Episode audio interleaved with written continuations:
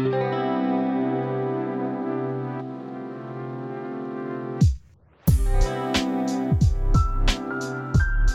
Hey everyone, and welcome to With XO. I'm Xorje Olivares, or XO, because XO R J E O L I V A R E S. Those are the letters of my name. Very excited to share those initials and letters with you today. And I'm excited to also share this conversation with somebody who holds a very special place in my heart. Um, as I tried to remind you right now, because I uh, didn't know if she would remember, but thankfully she did. So, about a couple years ago, uh, it was about February 2021 uh, I was hosting my show, Affirmative Reaction, at SiriusXM, where some of you might remember that I was doing a show there for a few years. And since it was Black History Month, I wanted to use the opportunity of having a show to provide the show, to provide the platform that I had to Black creatives who I was very much a fan of and very much wanted my listeners to get a chance to learn a bit more from. And one of the first people I had a chance to reach out to was Ashley Ray. Now, Ashley hosts a show called TV I Say with Ashley Ray. Ashley is a pop culture expert and somebody who probably watches just as much TV, if not more than I do. and so I was very excited to not only share my show with her then, but to welcome her onto the show today to talk about all things that are happening on TV. The fact that she's had a chance to interview so many different creatives herself as part of her show, which is now in its second season. And so excited to welcome Ashley to With XO. Ashley, thanks so much for joining me today. Thank you. Of course, I remembered. I was so excited to do this. Like, I that was so special because it was when my podcast was still independent. I was doing it myself. I was just paying some company in Canada to like edit the episodes for me. uh, and as one does. As one does, you know. And you helped me out so much that that that was so great. So Oh, thank you. I the thing that I'm most excited to talk about with you today is the fact that there has been quite a bit of a journey for you over the past 2 years since we last communicated. And one of it is the fact that you were just on tour, you've just been going all over the place um, with your with your comedy with the show. And so I wanted to ask now that we've had this these 2 years in between us, um, how am I how am I meeting you today? How would you say you you are sitting with yourself as a creative, as a professional, as a podcaster, as a comedian? Where where are we today? Uh it, it's uh, very different. Uh, I like I said, I was just kind of grinding alone in my bedroom for most of quarantine, and now I have my my podcast is is on Earwolf. I have this like huge team that I work with and like an actual producer, and uh, I am working on an album. I just did a little tour in the Midwest and stuff, and uh, I yeah, I just feel like I've it been really just working with people and collaborating again, which feels really good after all of the time of feeling so okay. This is independent. This is me, you know, doing this. Uh, and having a podcast about TV, that's great because TV is, I think, just a collaborative thing. Like watching it, making it, it's better to talk to people and I think the biggest change, like the first season, there's one episode where for maybe 20 minutes, I talk about the difference between hoarders and hoarding buried alive. Two different shows, often confused for one show. And for 20, I just go on. And that was the first time a friend of mine texted me and was like, Ashley, yeah, I love the pot, but I didn't care. And then like with a, a producer is like so what if we just do like three minutes of that and then the rest of it is stuff people want to talk about actually. And that's the stuff that i i i think is really great. So yeah that's where I I'm think at the thing that's that's most helpful about the collaborative process is because of things like that, right? Like we get so excited if it's about um, TV, if it's about anything pop culture, if it's anything that we we love so dearly that we know we could talk about it for a very long time and that we know that there's yeah probably somebody else who could appreciate that conversation. Um, and so I, I want to talk about that first part about recognizing that TV was that thing that you knew that you wanted to spend 20 minutes talking about two distinct shows or 30 minutes, 45 minutes, an hour talking to other folks, or even just talking to yourself about some of the really cool TV offerings that are out there. yeah i'm i uh started my writing career, I, my, I don't know, my professional freelance career, I guess, uh, as a TV critic. So I loved writing about TV shows, the just patterns you see TV reflect over decades. Uh, in college, my I uh, did a independent research project on like the history of Black television. So I which like I had one professor who was like, "Yeah, I got a bunch of old episodes of like Roc on VHS. I don't know, you want to watch it?" we would like, like watch. I can help you together. your journey. Believe me. Yeah, she was an amazing professor who was just like, "I somebody needs these episodes of Living Single." I say for some reason, uh, and I wrote this whole paper on it, and I just realized like, oh, I want to write about pop culture and do it. And eventually, I started freelancing at the AV Club and like writing about Scandal, Blackish, and I don't know. I think as a TV critic, I there's kind of a I mean, you have to have a certain like harshness or not harshness, no, uh, just a um, an ability to not care what others are going to say yeah, once you I, yeah. put your perspective out there. it's yeah, it's a bluntness, and uh, I also think like respect. Uh, I think any good criticism comes with you know a dose of like respect for the craft or the art or what is happening or what you know the the message could be or what audience something is trying to get you know like not everything is going to be for me and sometimes i can respect a work that isn't for me but yeah. So yeah you have to kind of develop that sense as a critic and find that line for yourself. And i had found it for me like you know and i i think i had a really distinct voice as a critic. And it's again just it for me, I wanted to more celebrate TV and the art and the collaboration of TV versus being a critic where you're kind of critic well criticizing but it's just it, it's kind of a different reflection i think and as i became more of a creative so like I, a few years into writing i started doing stand up uh, and being on the other side of it it's even more different where it's like i'm a creative i want to talk to other creatives about like this process what inspires us uh, so i stopped kind of doing criticism but i still needed an outlet to talk about tv in a positive way and you know stepping away from like a critical lens you know it's it's like does that we don't need to talk about everything in terms of you know is this a think piece? Can i write a thousand words about this? I just want to sit down with you know jacob anderson and be like oh my gosh you like community too? What's your favorite episode?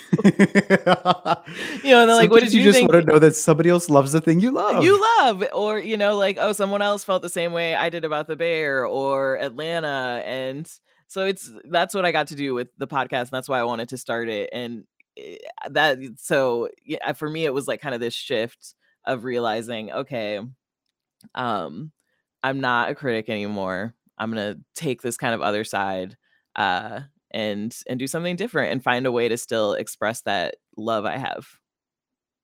How difficult would you say it was and i'll try very hard not to project too much but i feel like as as a person of color as a queer person of color it's very difficult to even broach that idea of being a critic because you're so afraid that someone's going to attack you and diminish your perspective because of that lived experience that you bring to the table.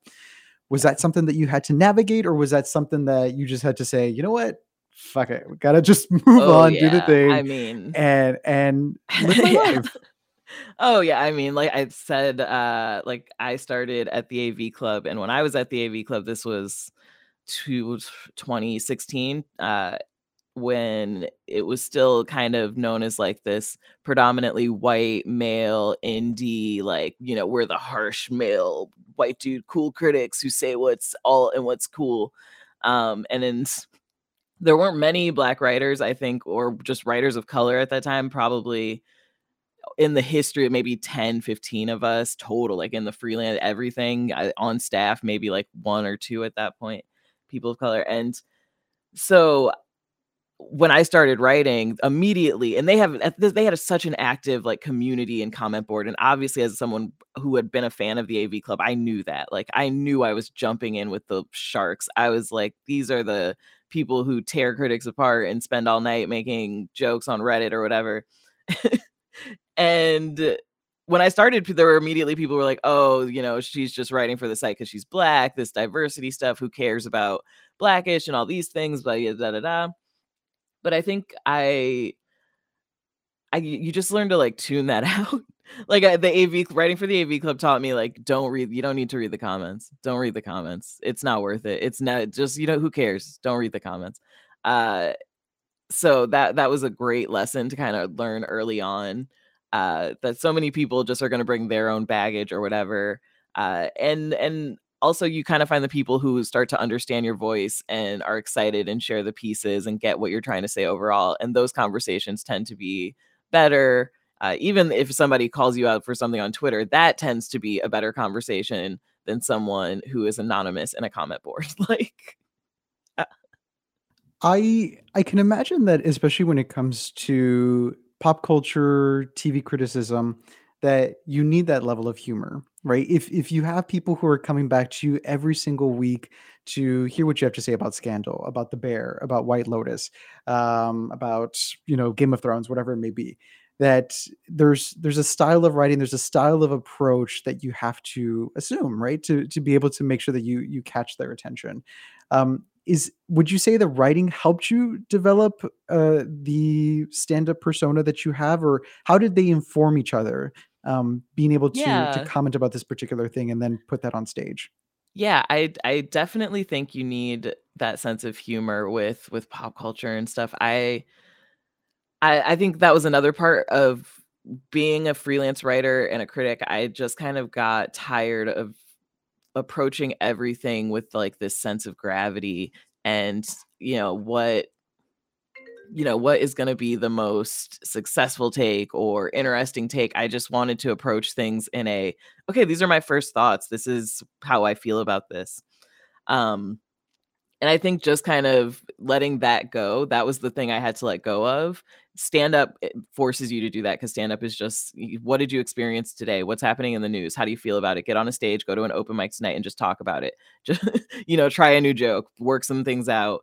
Uh, and so I think that kind of informed it because it it just kind of made me go, okay, how like am I thinking too much about this? like just kind of step back, you know, and that was a good thing to turn off.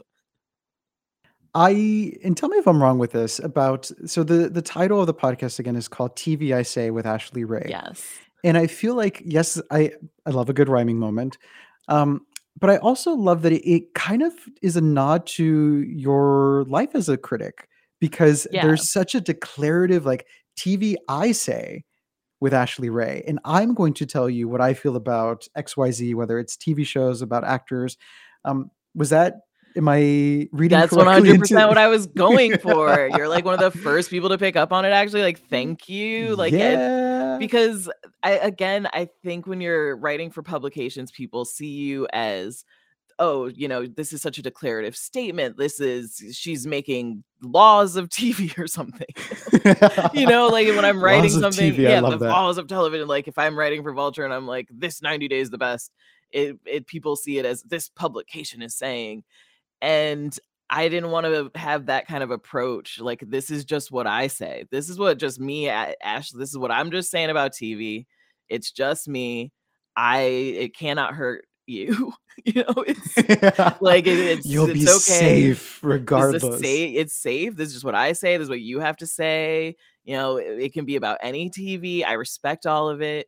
Yeah, even the reality, all TV, whatever. That's what I love to approach it as. It's just it's what we all want to say about it. Uh, versus, oh, let's discuss. Like, did you read the Rolling Stone piece on The Wire being the best show in the world? How do you feel about that? it's always labeled number one. Have you watched Always The Wire? Oh my gosh, I've watched the Wi- I've watched The Wire probably eight times. I uh, love The Wire. I okay. actually my sen- my senior year of college, I took a class on The Wire. We had an entire shit, semester cool. long course on The Wire, which it was a really great class. Uh, it was basically an American history class where you studied like inner city and how it was accurately and inaccurately reflected in the show. And it, yeah, so If kind of, I'm going to follow this tangent. If you could take another class based Ooh. on any other show you've had a chance to watch, what would that class be that you would take? And then what would be the class that you would teach? Ooh, okay, okay. Uh, I'm gonna start with teach because it's easier. I'm gonna Mad Men. Oh, I would teach Mad Men. I Oh. would teach the shit out of a Mad Men class. I'm sorry, I don't know if I can swear. I can. Oh, swear I would, okay. I would teach the shit out of a Mad Men class. I wa- I love the show. I've watched it. I rewatch it every year. Uh, it's just so beautiful to me, and it's the reason I got into advertising. Like, obviously, wanting to write TV criticism after college, that didn't happen. Like, it's very hard to get those jobs. And people at my college were like, "Hey, do an advertising internship. I binge Mad Men one weekend and I'm like, yeah, this looks easy. I could do this. I could do this. I like immediately applied to something at Digitas. I got it that summer. After graduating, I just was like, yeah, I'm going to get advertising jobs. And so I ended up working at Ogilvy, which is the company Mad Men is based off of and they at the time the show was so popular they embraced it in the office like your first day you got david ogilvy's book which like they reference in the show because it's like all these quotes from like a white man in the 60s you read it and it's uh, it's him just being like the perfect way to work is with a whiskey at 6 a.m. and then you don't leave your desk all night. It's like this is horrible. they make you watch like, like yeah, like they make you watch this video that's like cuts of Mad Men with the founder on your and like people had bars in their offices, but this is advertising is not really that cool. Like you, they wanted to believe they were Don Draper, but in reality, their bar carts were like Fireball and Smirnoff Ice. you know, like that's more, the modern people. Yeah, they were like these Big Ten frat guys, kind of, who were just like, yeah, I'm basically Don Draper, you know, except like I don't own furniture in my house. like I don't own furniture in my house. I don't have a sunken living room, and I don't have a wife who's singing "Zooby yeah. Zooby Zoo." It's yeah, like imagine if you watched Love Is Blind the last season. Imagine Cole from Love Is Blind believing he is Don Draper. Like that was the era of like 2015. That like when Mad Men was kind of coming to its close. Uh, yeah, 2015. Yeah. Uh, so that's the one I would teach because oh, I know the ins and the outs of that one. And the one I would take Oh, that is such a good question. That is really, really hard. Ah. Uh, okay, okay, okay. It could even be about a genre of TV. It could be about Yeah, I'm like a classic new one. You know, I feel like I I would want to take a course on like modern documentary like there's all these weird little documentaries being made right now. I just watched one on Netflix about some guy who tried to sue Pepsi. There was a documentary about Barney, and I just want to understand how these decisions are getting made. Who's the executive in the room who's like the Barney one? Yeah, Let's and they're like that one. And they're all a million episodes. Like this isn't just like an hour or like an episode. It's they're like here are four hour long episodes about a guy who sued Pepsi, and they're really just like so let's start at his birth. And it's like, we don't need to start there. I don't need to, we don't need, we don't have to start there. I, we don't need that. I don't need to go all the way to Poughkeepsie to find out about this Pepsi dude. Okay. Yeah. Let's just get to, and so he sued Pepsi. Let's go there. Come on. I, I find it so fascinating that I think from we're of the same generation. We grew up when there was like five TV channels, maybe 10 and now we have all the offerings right? You've got the whatever pluses you've got the netflix the hulus the paramounts the the like. How how are you getting a chance to watch all the things? And how do you do you do you do you allow yourself the chance to just say you know what? I don't have the time for that one or i don't have the time for that one.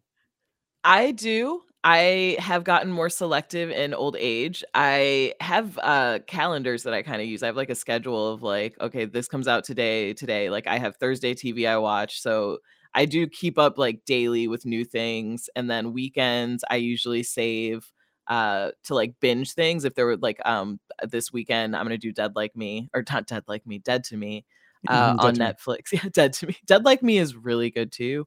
Uh, I love an annual rewatch of that. There's show. so many different just, shows that are even just like a word. Oh yeah, like Dead, Dead, It's so confusing. But Dead to Me, uh, the final season is out. I'm gonna binge that one, and so I kind of schedule it that way. But in my old age, I've gotten more selective. I think before I would stick with any show like uh Grownish on Freeform. I watched that for so long, and I don't know why.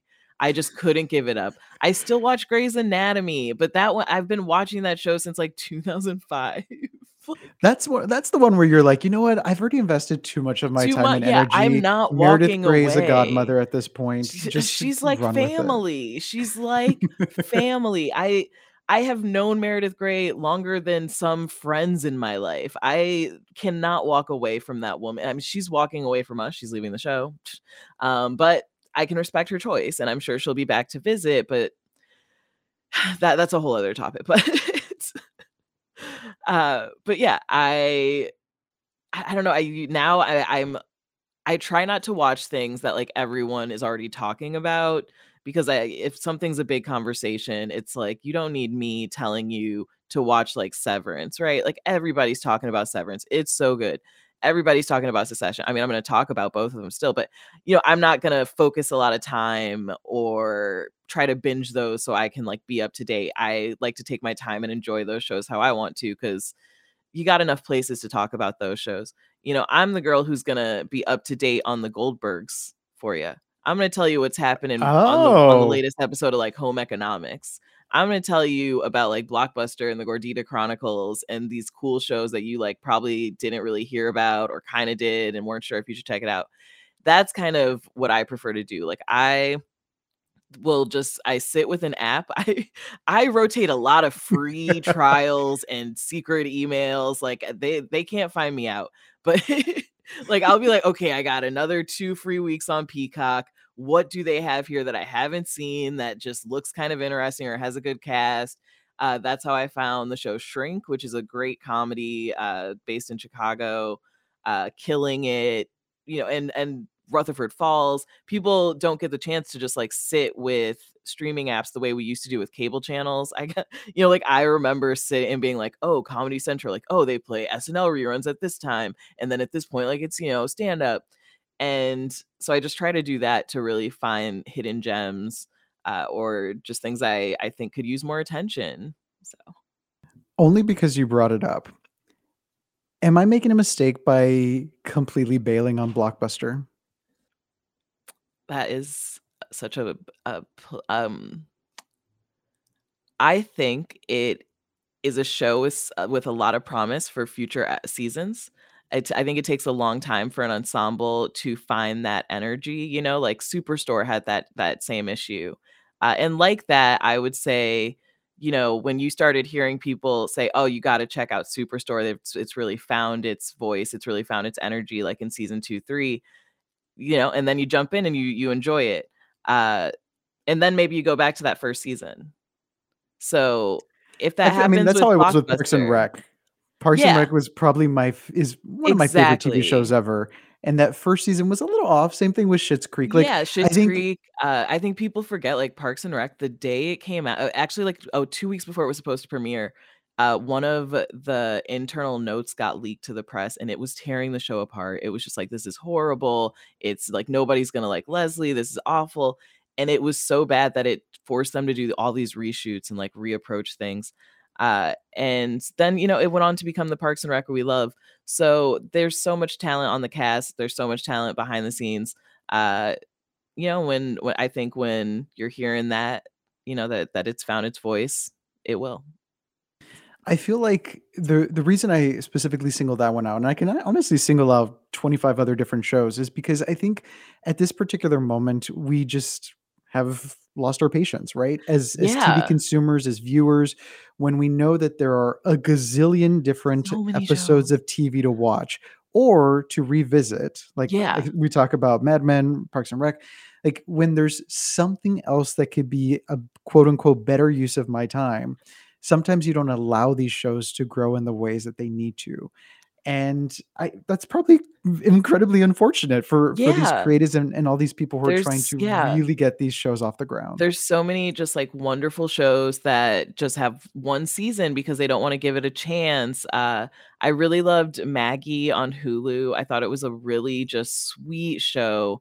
It was kind of just bringing back fun rom-com type shows that are a little silly but more high quality. It kind of had like an unbreakable Kimmy Schmidt feel to it, but not as Tina Fey inspired.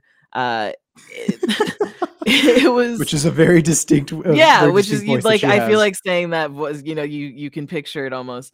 Uh, and it did. It got great reviews. People liked it, and it just didn't get reviewed, be, renewed because it, it's just one of the many, many shows that are out there. Just every week there's something. So my goal at, at TV, I say, is to help you sort through it. Is to say, you know, what do you do? You, I because I again, I don't think you need to always base what you watch on the critical acclaim. Sure, I'm gonna watch The Crown. Everybody's telling me to watch it. I'm gonna save it for Thanksgiving Day when I'm like drinking all day and don't really care. But you know what about the moments when i want to watch something scary or i want to just get high and watch something that's romantic and is going to make me laugh that's the things i like to help people kind of sort through and find so for for those who haven't had a chance to listen to either TV I say as a series or the past few episodes, what are some of those uh, TV series that you're you're calling attention to right now? Ooh, yeah, there's there's a lot. Uh I feel like we're just again in this big big time of so much TV. Uh Reservation Dogs is has been the the one I am Fantastic. fantastic. I need it to sweep the Emmys. It's the one that I just am I'm like, "Come on people, let's get it together." Uh Inside Job on Netflix. It's an adult animated comedy.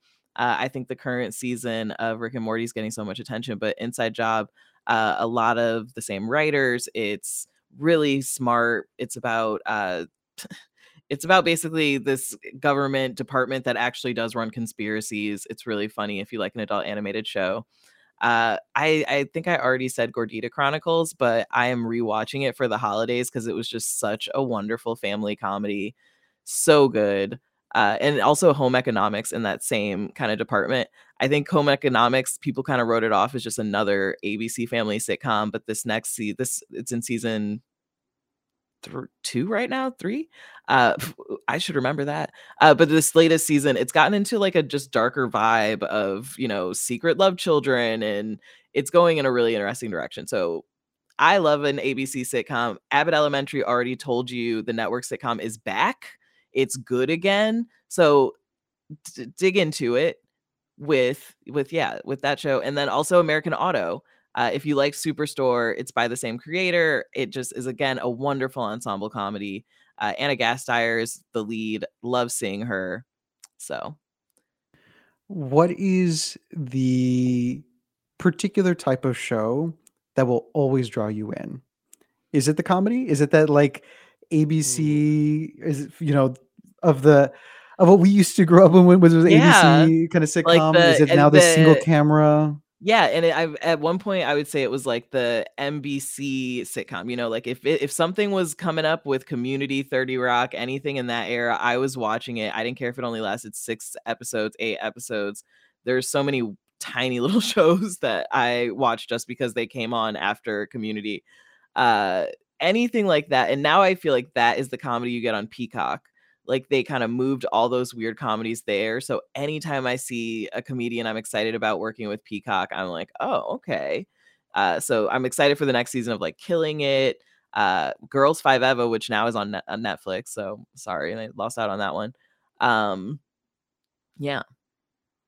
What is like if you were drawn to drama, reality TV, I'm trying to think of like competition. There's so many different styles of TV now, I feel Yeah. it the fixer-upper shows, right? Where it's like the feel good, but it doesn't really fall into reality, maybe question mark.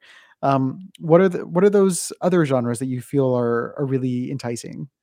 Uh, okay, I I think my my biggest weak spot is uh, anything that's, like, sad reality, which sounds awful.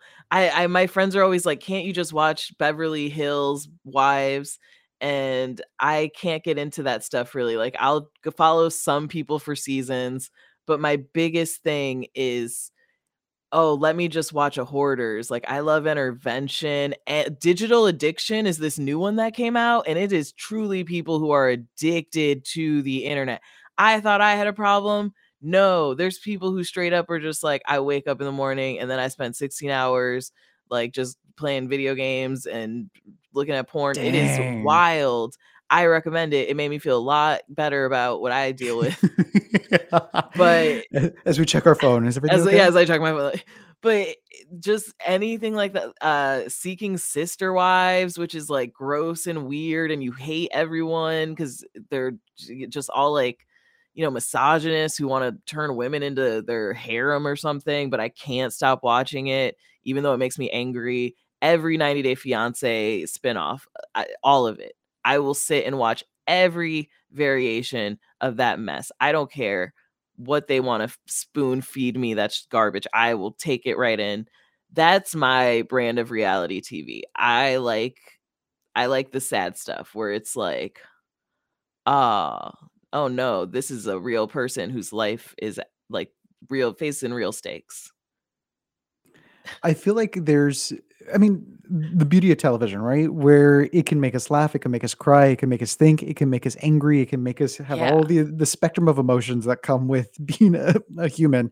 I I say this as I just binged The Floor is Lava on Netflix, which is a like wipeout esque show where you just watch people fall, Fall. Yeah. um, which is weird.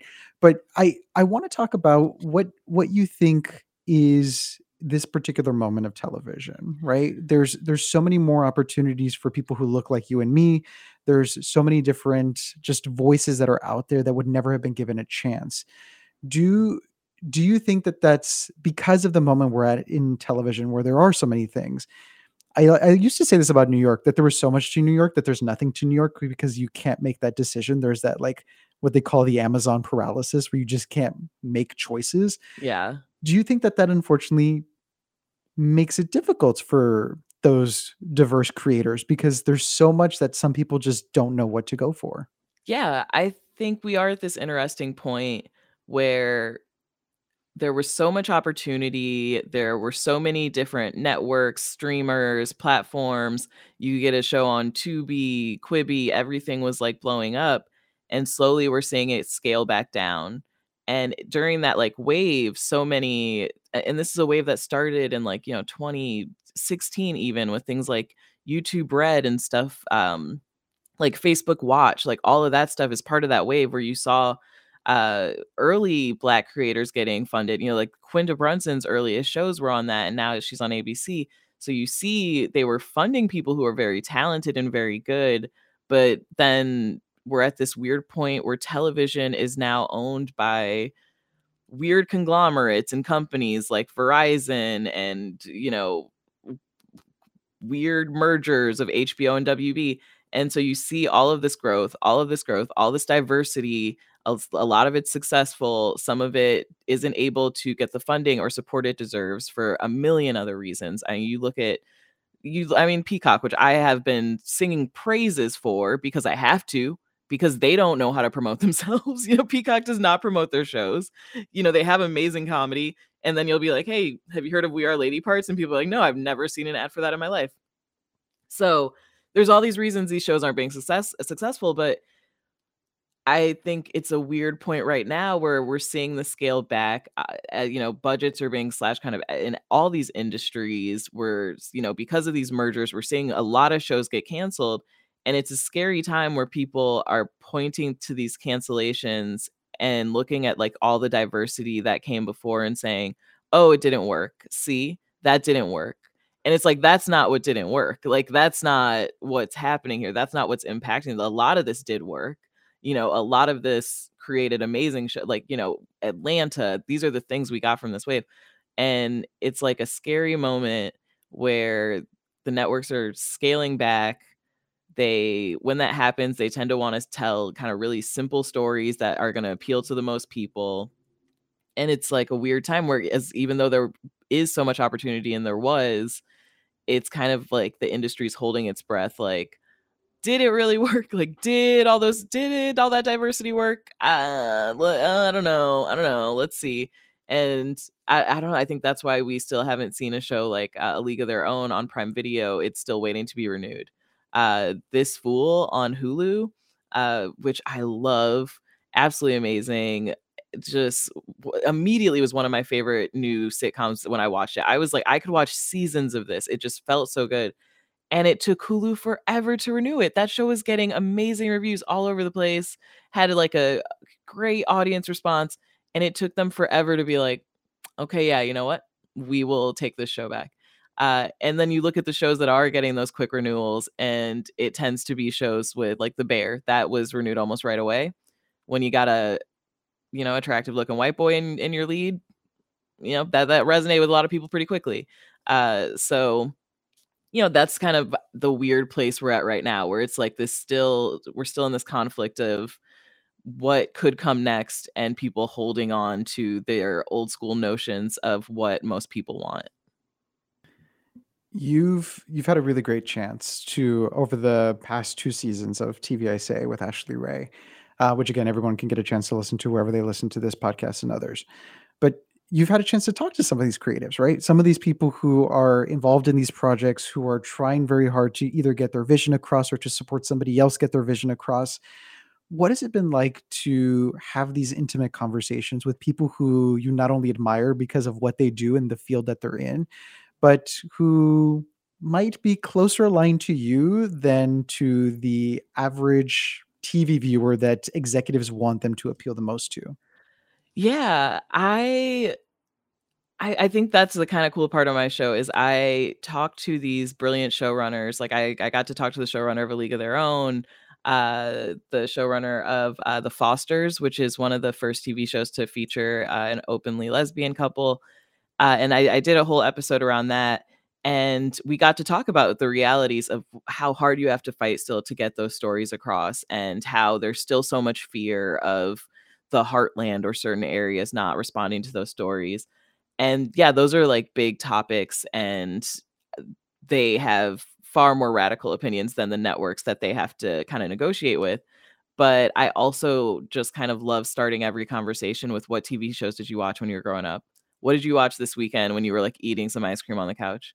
You know, it's I think meeting people at sort of the reality of how they watch TV uh, versus just focusing on the the big topics and I, I don't I think when you start working in the business, you're like the biz the job of it, you know? like you want to remember the joy of why you do this, the joy of TV, what made you so happy and inspired by it. And so I like to start there and just talk to people about you know the the stuff they really love that makes them happy and I think that's where you, I, I find a lot of connections with people that might be weird. That's how I find like Seth Rogen is also obsessed with 90 Day Fiance. So he came on and we talked about that. Or, you know, I'll find out like some other uh, Jerry Jerry O'Connell from uh, Star Trek lore. He's obsessed with Below Deck, and I was just like me too. And we talked about that for forever. So you know, I think when you kind of start there, it makes it easier to get into these bigger conversations of you know we we all understand how this industry is. What has been a sort of aha moment that you've had when you've had conversations with some of these folks for your show? Oh i feel like i've had so many aha moments. I feel like every episode people are teaching me things. I like to believe i'm taking that journey that that the listener on that journey too like I, I, I, mean that's part of it right it, yeah. we are sometimes the, the conduit for not only the conversation but for all sorts yeah. of learning opportunities you know yeah i know a lot about tv and my sort of area of tv history that i've studied and you know that i've experienced but i love when someone comes on and they're just like oh my gosh ashley like you didn't know about you know this show alone where you're like naked in the woods and these people have to compete to win all this money and i'm just like no you're telling me about an entirely new thing that i had never so like that's how i got a big brother that was one where i just it was so removed from my world and then i kind of learn about it. So i love kind of just discovering new subsets of dead like fandoms i guess and uh i'm trying to think of like the biggest oh wow moment i feel like there's so many and i feel like if you listen to the podcast you'll actively hear me being like oh my gosh i didn't know that. Like oh my god you'll, wow. you'll see it happen in real time like, in real time you'll oh, be like oh wow there i think a lot of them is are about like the kind of realities of how uh, some of the reality shows I like are made. talking to people who actually produce them and seeing how it all gets cut together. I've talked to a lot of the couples from 90 Day Fiance and seeing the kind of reflection of their relationship on the show versus how it is in reality. That's always interesting. Um, and yeah, I think it is just great when people are are just kind of more honest about like the shows they love or the things they're watching when someone's just like you know what? Everybody is saying they love this show but i just don't get it. Like that's always really fun to me. I is there somebody we've had a chance i mean you've you've talked about how how tv has been something that you've loved for quite some time. So if you were to reflect back on either a show that you grew up with or a show that it, that means so much to you is there somebody who's tied to that particular show that you would give your left arm to interview on TV, I say. Oh my gosh. Uh, yeah. I Tracee Ellis Ross, that's I've loved her. Fantastic choice. I've just, I've loved her for so long in so many things. I I don't I feel like growing up, she on Girlfriends, like she was what I saw as the like epitome of a grown like black woman. I was like, oh, she's a lawyer, but eh, and now I'm like her age in the show, and I'm just like, what? I'm like, well, how did she Changes afford that? everything. At We're like. I'm the same age as Chandler, Ross, and jo- oh, okay, cool, right? cool, cool. I'm cool, like, cool. oh, oh my gosh, no, that I'm not an adult like that. But and then into Blackish, which is one of the first shows I ever got to kind of professionally write about. Uh, and I did an early review of an episode that like focuses on Junior dating a white woman. It's called like being uh, bow racial, and it's about her character being mixed. And I wrote a piece about it, and she shared it on Twitter and was like, "Ashley, I want to thank you for these like beautiful words. Thank you for this nuanced and uh, respectful look into the show and the episode." And it was like one of the first times someone really you know, a famous like a big person had celebrated my work publicly and I was just like, "Oh my god, I still have like the screenshot of it." And so you should though. right, and it was just one of those moments I remember when it happened. I was like at a work event and I was getting out of my car and I was like, "What has happened here?" And I looked at my phone and was just like, "Oh my gosh, Tracee Ellis Ross liked what I wrote." Um so I I would just love to talk to her. I think she's so funny. I think she should have won so many Emmys for comedy acting. She has such an incredible physical sense of comedy, just a way of defining her voice and lines. And I hope that this industry comes to respect and see that. So, so we're putting it out there. yes, May Trace, Tracee Ellis Ross please Tracee be the Ellis next Ross, guest on please. TV, I say. So, Ashley Ray, if you had to say right now the show that everybody should binge over the holidays, Mhm. the show that you think people should consider that maybe they not ha- maybe not even just binge, just like you haven't maybe considered this show, maybe you should look at it, and then a show that you have personally decided that you may not be returning to for whatever reasons you might Ooh. have. Okay, okay. Uh, for the first one, show that you might I'm, or I, I'm gonna start with the show you might not have thought of because I that one came to me first. Uh, you probably haven't thought of watching Five Days at Memorial. It's on Apple TV, uh, a platform many people do not have. Uh, but it is absolutely worth it. They have been knocking out of the park with a few things, so get it. So you can watch more than just Ted Lasso. Uh, but Five Days at Memorial looks at uh, the uh, hospital in New Orleans during Hurricane Katrina and what the staff had to do in order to survive in the five days after the hurricane before they were evacuated. Uh, it is not holiday watching. Don't watch this to cheer up with your family. But you know that weird week in between like Christmas and New Year's where you're not really doing work and you can just like drink all day and you're like, I, I don't know, I want to kind of learn something, but have an emotional journey. Watch it. It, it do an episode a day, binge it. Yeah, I just rewatched it with a friend. I was on vacation and she started it, and I was just like, see, it's really moving and does a great job telling an important story in American history in a really fair and balanced way. And I think it'll make people angry and care about something and just kind of really understand how this country continues to fail us when it comes to health and disability support. And yeah, so go check that one out. I thought more people would be talking about that show. There's amazing performances and it's clear Emmy uh, material and no one is talking about it. So I feel like it's some sort of conspiracy. They don't want people to know. So I, go watch it. Nice. Uh, the one that you should binge for a good time uh, over the holidays. Welcome to Chippendales, uh, which just came out on Hulu today. Uh, it stars uh, Kumail Nanjiani.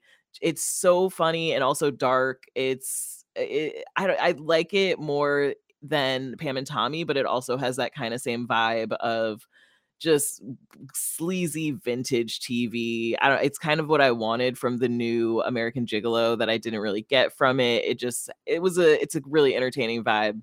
So that one, don't watch it with your parents, I guess. It's you know a little but but that's one that Unless you have a better relationship with them, mm, Yeah. Mm, than we might think. I mean I could probably watch it with my mom, but but Friendsgiving, that's one that would be fun to throw on. And a show that I have given up on. Uh, okay, I like I said, I was on vacation. I was in Colombia, and in Colombia, very hard to watch American TV. Like it was, I couldn't get a lot of live stuff or you know just stuff that comes out on network. I could only get like a lot of streaming shows. So I fell out of watching SNL, Saturday Night Live. I missed like three episodes, and I just kind of realized nobody catches up on three episodes of Saturday Night Live. Not in this day and age not in this day and age. Like it, I was like, I'm never, I'm not, I'm not gonna sit here and go, go, oh, let me see what Jack Harlow did. That's not happening. so, Especially with a brand new, so many people left, a brand new. So many, yeah, and the, I quite love, have attachments yet. I love so many people on the new cast. There's so much talent. Uh, Molly Kearney, Sarah Sherman, uh, Michael Longfellow. They are killing it. And when someone shares a wonderful skit that any of them did on Twitter, I am right there retweeting it, baby. But I think I'm going to stick to highlights on YouTube. And then maybe if like a really good guest comes back, I'll watch that episode. But sadly, I just fell out of step with it. And maybe next season, maybe next season, I'll get back in line. See, so uh, in addition to Tracee Ellis Ross, we're gonna ask that Lorne Michaels make its way to the the TV I say uh, guest line, so that way yeah we can have a we can pick a little bone with with Lorne Michaels. Yeah. Um. Oh, so again, speaking of the show, have a bone with Lorne? we all after, got after forty plus years of of TV content. I think more than enough people have a bone to pick. Um, so for folks who haven't had a chance to get uh, to listen to the show and who want to listen to more episodes, especially if they're going to be binging something over the holidays, how can people best find you and your show? Yeah, uh, you can always anywhere on social media or my website, the Ashley Ray, theashleyray.com, at the Ashley Ray everywhere. Uh, wherever you listen to podcasts, just you know, subscribe. TV I say. And the cool thing about the show is I am very spoiler free. I don't believe in spoilers. I try to talk about shows in a sort of larger context instead of being really plot specific. So you can revisit old episodes if you're like, oh, I just got around to watching Hoarders versus Hoarding Buried Alive. And I would love to hear the 20 minutes about that you can go back and enjoy it. I'm not going to tell you, you know, whether or not they keep their house. So, or you know, a show that matters like a nice. game of uh, House of the Dragon, something. Like, but you can go back and listen, and if there are spoilers, we will let you know. So, you know, catch up on a bunch of old TV. Go listen to what I had to say about Atlanta, or you know, go watch P Valley, another amazing show that does not get enough attention. Uh, I got to talk to uh, Uncle Clifford in the first season of the show. It's it's a wonderful combo, one of my favorite episodes. So, yeah. Nice. So everybody, please be sure to check it out. As, again, wherever you listen to podcasts, including this one. Um, but actually, I'm so glad that we could reunite after two years. Again, for those who remember the story I started us out with. Um, but I'm so excited to see how this is all turning out. And I definitely watch a lot of TV, and I definitely have quite a bit to say. And so I'm glad that we could say it with each other today. yeah, and you're gonna be coming on TV, I say, because we got to talk. We got to talk deep TV. I gotta. Yeah, we're gonna get into it. Nice. Love it.